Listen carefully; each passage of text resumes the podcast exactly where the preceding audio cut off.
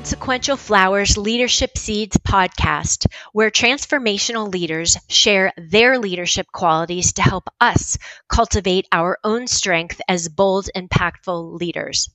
I'm Jamie, founder of Consequential Flowers. In this episode of Find a Way, we are honored to welcome Gwen Berry, activist athlete, 2016 Olympian, and 2019 Pan American champion. Welcome, Gwen. Thank you for having me. it's actually Gwendolyn Denise Berry. It's a beautiful name. Thank you so much. I appreciate it. Gwen is an American track and field athlete who specializes in the hammer throw. She's number five all time. She's also a three time national champion at the U.S. Indoor Track and Field Championships. She's an indoor world record holder and a Tokyo Olympic hopeful. I learned about you, Gwen, on September 7th, 2020, when I read the New York Times opinion piece about using the podium to protest at the 2019 Pan Am Games. And there's a video in the article. Mm-hmm. And your energy and voice in in the first seconds of what you said and how you said it and what it takes to be an Olympian and why you protested, how you did it, like all of that, had such grace, power, and elegance, integrity and strength, and all of that bundled into transformational leadership. And it like came across all at once as this a champion. And we were in the initial planning stages for a January launch of our business, Consequential Flowers. And when I saw that, I just thought, we please, I hope that we can get to talk to her because you embody consequential flowers energy. Mm-hmm. And um, what we what we would love to hear please tell us about you and your journey your sport. You know i didn't know anything about your sport. Many of our listeners don't. And we would love to hear so that we can help understand where you're you know where you've honed your championship skills. Yeah um absolutely um, track and field is basically, you know, especially in America, it's the stepchild of all sports. And then, you know, I do probably one of the most dangerous events, which is the hammer throw. So it's this little ball on a string, you know, you you turn it, you whirl it around your head, and then you turn into circles and you release it. So it's probably it is definitely one of the oldest events in track and field, along with the discus. Um, it, but it's often one of the most forgotten in track and field as well just because it's so dangerous. You know, you have to have different facilities, you have to have cages, a lot of protection. So, um, a lot goes into um conducting a proper uh event for the hammer throw. So it is often forgotten or not even known. A lot of people only know hammer throw um, because they know certain athletes who go to college and perform in the hammer throw. I didn't even know what the hammer throw was I I never knew what the hammer throw was because I was never a thrower, right? Um, when I did sports, I started in basketball as a child.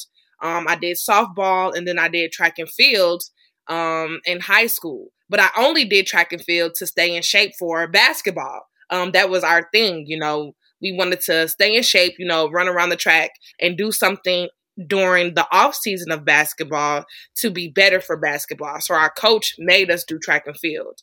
So in track and field, I still didn't throw. I was a jumper, I was a sprinter, I was on relays. So um, I decided after my uh, high school career that I didn't want to do a team sport. I wanted to do an individual sport. So I got recruited to college to be a jumper and a multi event athlete. So for the women, it's like seven events, seven or eight events. So um, when I went to college, um, I had to throw the shot put. So I went to practice with the shot put coach. And then when I went to practice with him, I saw people throwing the hammer. And I was like, oh, what's that? And the coach was like, oh, that's the hammer throw. You should try it. And I was like, no, no, no, no, no, no, thank you. You know, I'm not big. I'm not strong.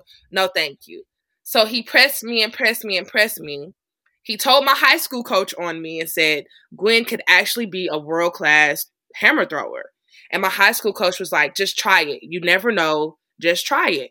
Mind you, I've never heard of this, never seen it ever in my life. So I tried it. And then after three months of trying the hammer throw, I literally almost made the junior Olympic team. Three months of training and almost made the junior Olympic team. So that's when I was just like, okay, let me let me give this a try.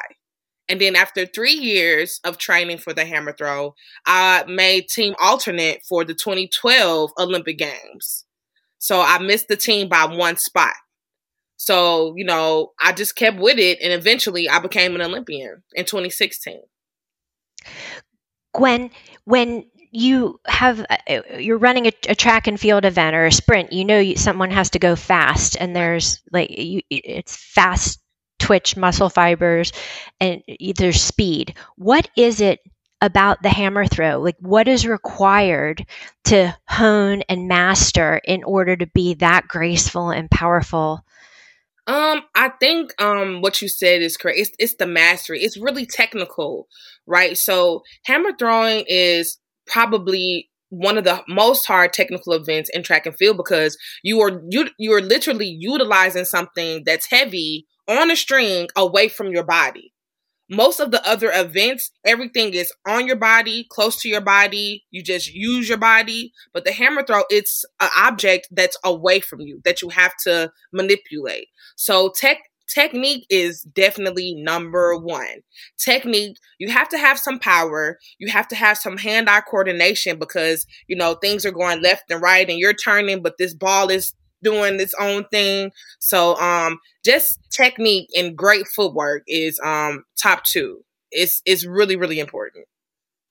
It sounds to me that you probably honed the skill of focus and being present because if you hesitate or you take your mind somewhere else, there's consequences. Oh, definitely. I've probably fallen maybe a hundred times over my career, and they hurt every time. you're a champion in your sport, and you're using your platform to fight for social justice. Can you talk about how you see yourself contributing to, to do that now as an athlete, as you're an Olympic hopeful and, and beyond? Um, definitely. I feel like first, let me say that my fight for social justice is because um, it has affected me and impacted my life um, really heavily, especially you know over the last few years. Just from me being you know part of the system, me being affected by the system, me having a teenage child who will eventually probably be affected by the same system and me losing loved ones um in part due to the system.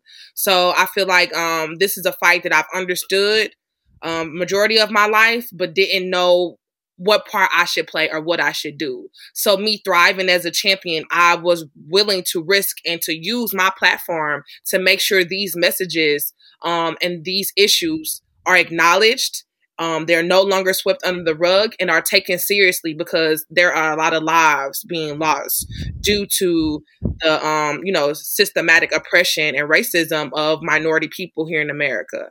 So um, me using my platform, you know, it's no discussion. Um, I feel like I have to do it. I feel like somebody has to do it. Somebody has to say something so that things can start to change we change yes what we let talk about in consequential flowers is we're pretty we're very precise on on words and we talk about transformation. Could we think that we talk about um, you could like change you could change your shirt and put your other shirt back on but once you transform there's no going back like a like a caterpillar to a butterfly. Gwen, we're excited to support your initiatives and all initiatives to fight for social justice. This transformation requires transformational leaders.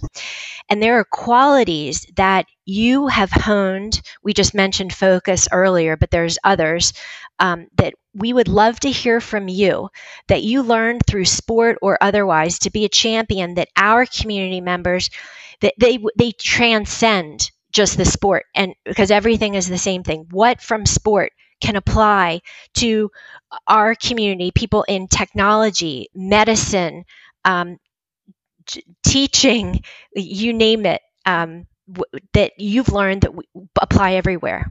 I think number one is um mor- just having some type of honest morale about yourself. Being understanding that humans are like humans, like we're not robots. We're not insensitive. We we have feelings. We we we need empathy. So I feel like number 1 is your moral compass. Understanding, being empathetic, being willing, listening, um knowing that everything is not about yourself putting yourself in other people's shoes because in sport when you encounter different people from different countries you encounter different athletes who are maybe not as good as you or aspire to be as great as you you have to understand you know where they're coming from what they're dealing with you have to understand their fight or you know how how much they've had to you know endure to get to this to this moment because that's your competition right so you have to understand this person may have done more or less than me, but at the end of the day, we're all here. We have to compete. But as a human, I respect that person. I understand that person because I probably had to do the same thing. So I think that's number one. Um, number two, definitely discipline. Discipline, discipline, discipline. The more you master, the more you focus, the more you have repetition, the more you are in tune with yourself and indulged in any activity every day and giving it your best anytime you step into any field of play, in or off the field, in or out of the job, you say to yourself, I'm going to do what I'm going to do the best that I can on this day and kill it. So if you come in with that disciplined mindset to say, if I'm here, I'm going to do a good job. Since I'm here, I might as well do a good job. I think that, uh, you know, that resonates with athletes, anybody in and out of the sport. Um, so discipline for sure. Um, I also think just, you know, self knowledge, self awareness. I think every athlete, they have to know who they are. They have to know, understand their body. They have to understand, you know, what makes them feel good, what makes them feel bad, um, as far as food intake, dieting, um, you know, material clothes that they wear. If they can't, you know, if they don't want to put on, you know, tight clothes when they compete. They want to wear loose clothes. They you just have to know your body. You have to self-internalize knowing yourself. So for regular people every day, you have to know yourself. You have to know, you know, what you can deal with, what stress you can handle, how to walk away from a situation, how to understand a situation, how to engage with other people. So self-awareness for sure is another one. Um, I think those are the top three things that I use especially in sport, that has um, catapulted me to be um, a elite athlete. But it's an everyday process. Um, it's over years, every day, um, being in the moment and taking advantage of every single opportunity because life is short. What about self compassion? Mm. You put yourself out there all every day and in competitions, and you are a champion. Mm-hmm. And with all champions, they don't win 100% of the time, though you expect and prepare to win. What about when you're bold and courageous and doing things that are new and pushing outside your comfort zone, all things we've discussed? Mm-hmm. Um, what do you do when you when you lose or you fail or something doesn't go your way? You make a mistake. What about that? Um, I feel like you have to be realistic, right? So, and then you have to come out of that situation knowing that, okay, what can I do better? Self compassion, yes, but you have to self analyze too. How did I fail? Where did I go wrong? What can I do going forward so that never happens again? And I learn from that lesson so that I will never have to feel this again or fail again.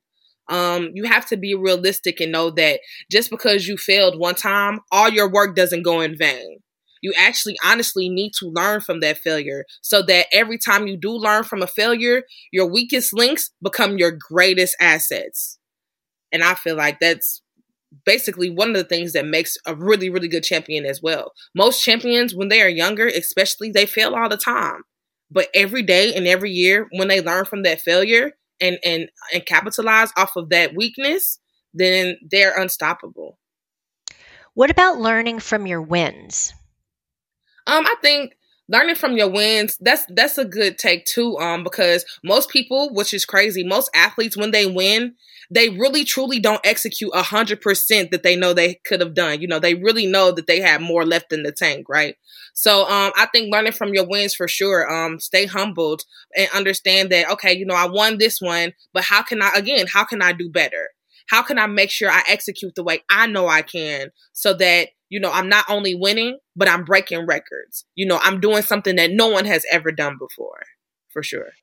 And I asked that question because you are a champion, and being and having come from a business the world, we're always taught look at your mistakes and your weakness areas. And what I learned from my business partners, he's a champion, and he always says look at your wins mm-hmm. and figure out what worked and keep doing more of that. And in school, in business school, we we weren't taught that. We were taught my whole life look at what didn't work, and this mm. is a mm. whole new approach about looking at what what did. Right. Um, I feel like for me, especially for me and my coach, we um we always appreciate what works.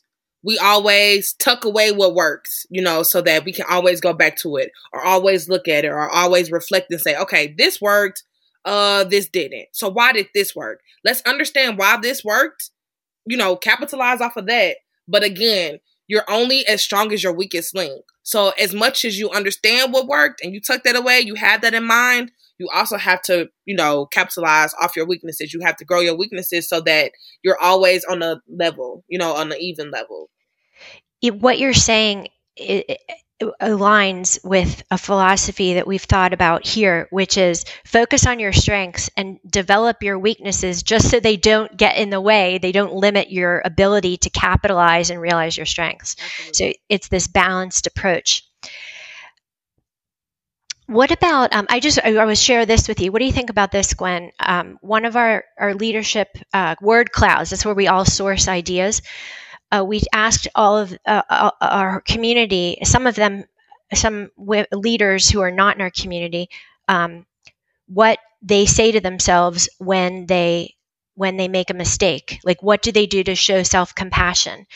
And what we found was that our partners at Why Not Prosper are women who are previously incarcerated and, and their entire team who are building from from the ground up in their lives. Um, they very quickly were able to come up with these beautiful, powerful statements with no effort. I am light. I am an achiever. I am resilient. I am strong. I am enough.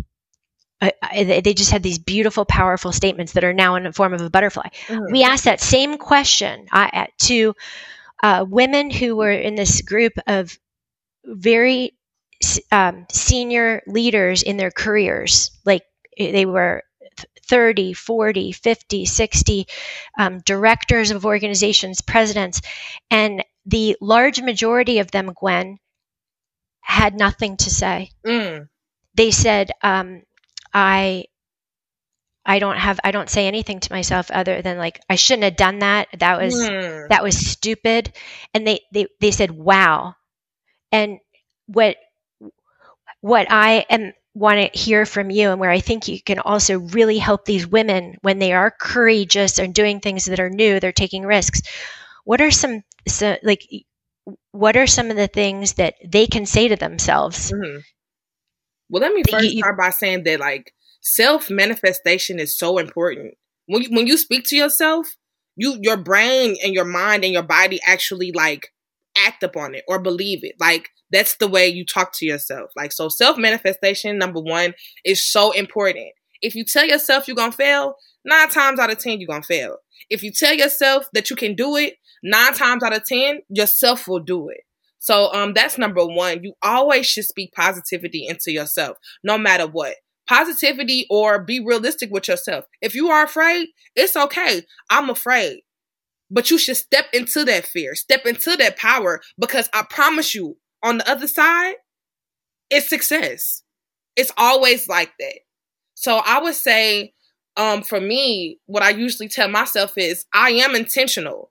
Like I'm doing this because I'm damn good at it, because I want to do it, and because I know that it's going to impact people and save lives, or it's going to show people that they can do it as well. So I am intentional. I am bold. You know, I am present because I am here. I'm here on purpose. I'm here for a reason. So I'm going to thrive in that purpose.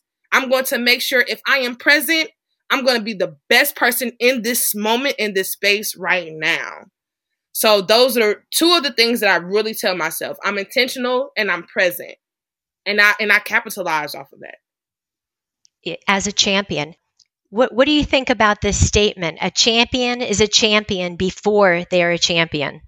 Man, I love that statement. Um, it ta- it takes me back to my childhood. You know, it makes me think like you know, growing up, I had always had leadership qualities. I was always bold. I always wanted to be first. I always wanted to be the leader. You know, I always wanted to make sure, you know, that I could conduct something for everybody to make sure everybody was okay and you know put people in the best positions like just even as a kid you know so um i feel like even though you know my life i didn't have the best life when i was a child and i went through really really trying times that people probably couldn't even fathom. Um, I always came out on the other side because I know I wanted to be different. So um, I feel like definitely being a champion is something that you're born with or that you you know you learn from a young age you instill that or your family instills that into you from a very very young age. And then you know as you get older you keep living in it you keep thriving in it and you keep putting yourselves in the best opportunities um and you know you capitalize off those opportunities and eventually yeah you become a champion in real life. It goes back to what you said earlier that it's self-talk and what you tell yourself. Yes. And i've always i've always told myself that i never wanted to go through the things i've been through as a child or live through the things i had to live through as a child ever again. And i stayed steadfast in that. And here i am today what happened as a child that's why we are here at consequential flowers is because we want the next generation of of women leaders to learn um, from other leaders like it's a mm-hmm. platform for other leaders to help women young women to learn at age 18 20 22 26 what we learn decades Absolutely. later Absolutely. Yeah. I, I, say that all the time, especially like kids that I'm around, college kids or uh, younger than that. I tell them, like, when I was younger, I did not have a role model. I did not have an idol. I had nobody that I could look up to or t- converse with to teach me certain things that I needed to know. I never had that opportunity ever in my life. And I just don't know how different my life would have been had I had that opportunity, had I had that chance to look up to another athlete or another mentor or to, you know, for somebody to educate me. I never had that opportunity. And I think that is so important. And here you are doing it, and we are doing it now for the next generation. If if there's time, if you have any thoughts for um, st- athletes who are graduating from college now and they've spent their whole lives focusing on their sport and being very high performance, using all the skills and talents and traits and discipline, and then they're now not going to the Olympics or that that whole part of their life is over and they identified as as individuals as that sport. What do they do now? Where do they go? Um, I think um, most athletes they they kind of like they think that they're only great in sport, right? So most athletes, I think, once you're done with your sport, you should take a skills acquisition test because your skills that you've developed in sport can actually help you out of sport in the real world in career, you know, in a career aspect corporate America. So, um, number one, take a skills acquisition test so that you know what skills you actually have and you know what you actually are passionate about outside of the sport and you know what you want to do after taking that test, search for jobs or search for companies, organizations, what have you, to get involved with to help flourish those, you know, those passions or those loves or those skills. So that when you go into corporate America, you can understand what you possess, not only as an athlete, but as a person, because you really do learn a lot of skills being an athlete. You, you you talked about it at the very beginning when you everything that you learn from throwing you're now using to be a leader, a transformational leader, and as an activist. I have a one last question. That is very important and sincere from Consequential Flowers. You have been extremely generous with your time and your energy planting leadership seeds with our community. How can our community support you? What what you're doing? Um, after this, you could tell share links. I'll make sure that everything gets shared. Anything coming up, tell us everything that we can do, and we'll do it. Um, definitely. I feel like for me right now, the biggest support comes from just you know, helping me, you know, reach as many people as I can with my messaging, with my PSAs, and um, you know, just supporting me on my fight to Tokyo. You know, any anytime I post something very important, you know, reposting, um, just like I said, just amplifying my voice more. Um, I'm pretty simple. I don't need much. I have a lot of support. So just knowing, you know, consequential flowers and knowing that I have, you know, another another aspect of major support sincere support, um, that's enough for me, honestly. It's unconditional. And we post Olympics in the future, we would love to have the chance to talk to you about about more and what you're doing afterwards. Unconditional support. We are so grateful and honored to have you here. Thank you. I don't know what to say. I appreciate You're, it. Thank you so much.